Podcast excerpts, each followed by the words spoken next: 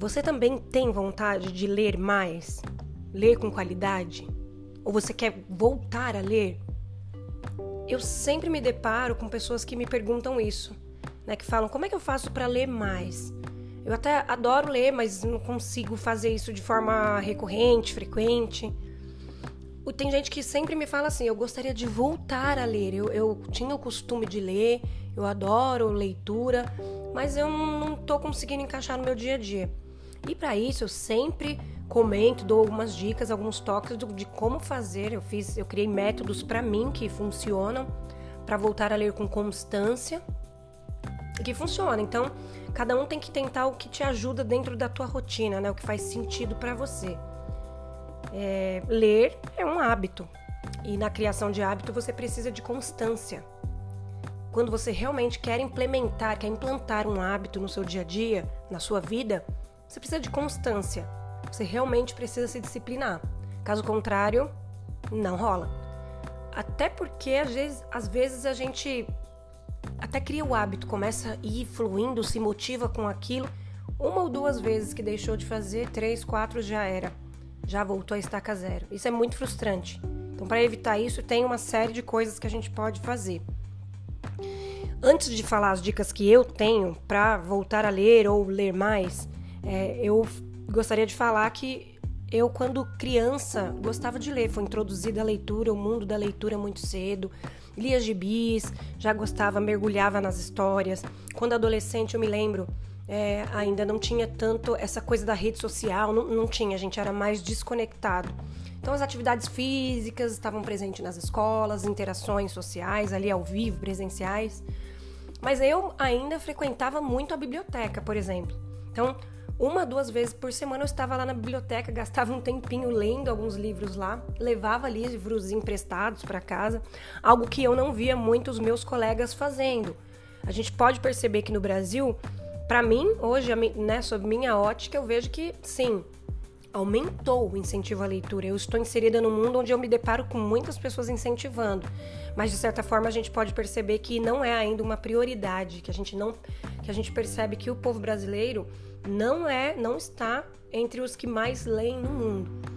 Então eu gostava muito de ler, mas chegou um momento que eu tive um vácuo de leitura, onde eu dei uma parada.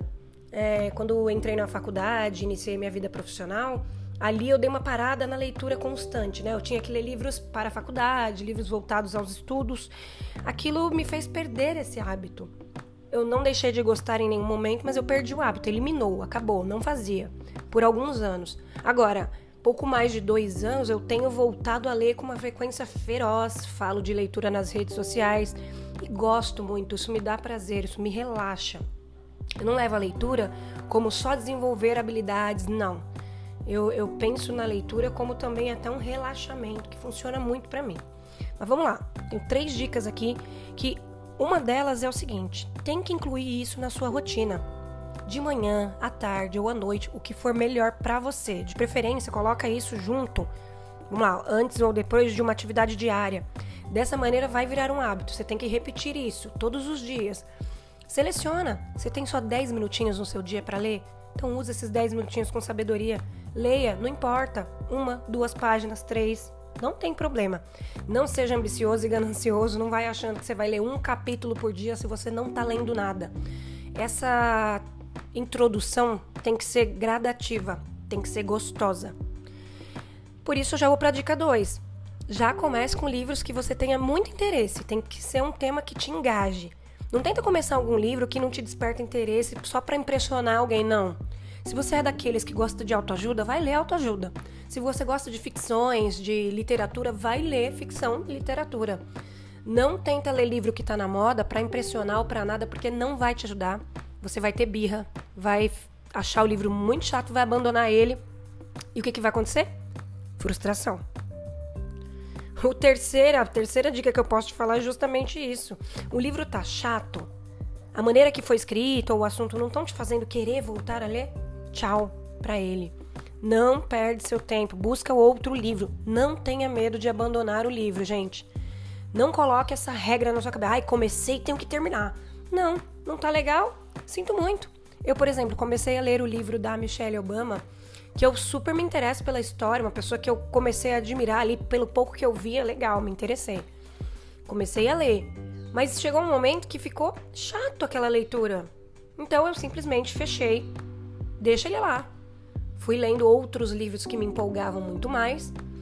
Agora, será que em algum momento eu vou voltar a ler ele? Pode ser, tudo bem, mas eu não tenho essa pressão. Eu não sinto pressão por isso e eu não me sinto incomodada. Então, Três coisas super importantes para você voltar a ler ou querer ler um pouco mais. Coloca isso na sua rotina. Para mim funciona de manhã. Todo dia de manhã já tem um ritualzinho que tem a ver com leitura.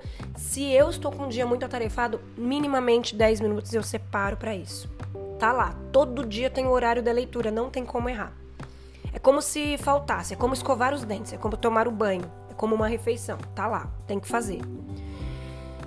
Começar com livros que te interessam demais. E se o livro tá chato, tchau para ele, gente.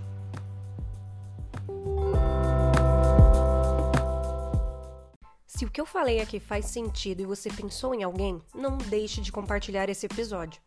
Eu adoraria saber o que você achou. Para isso, você me encontra no Instagram como Marina Kilk. Até mais!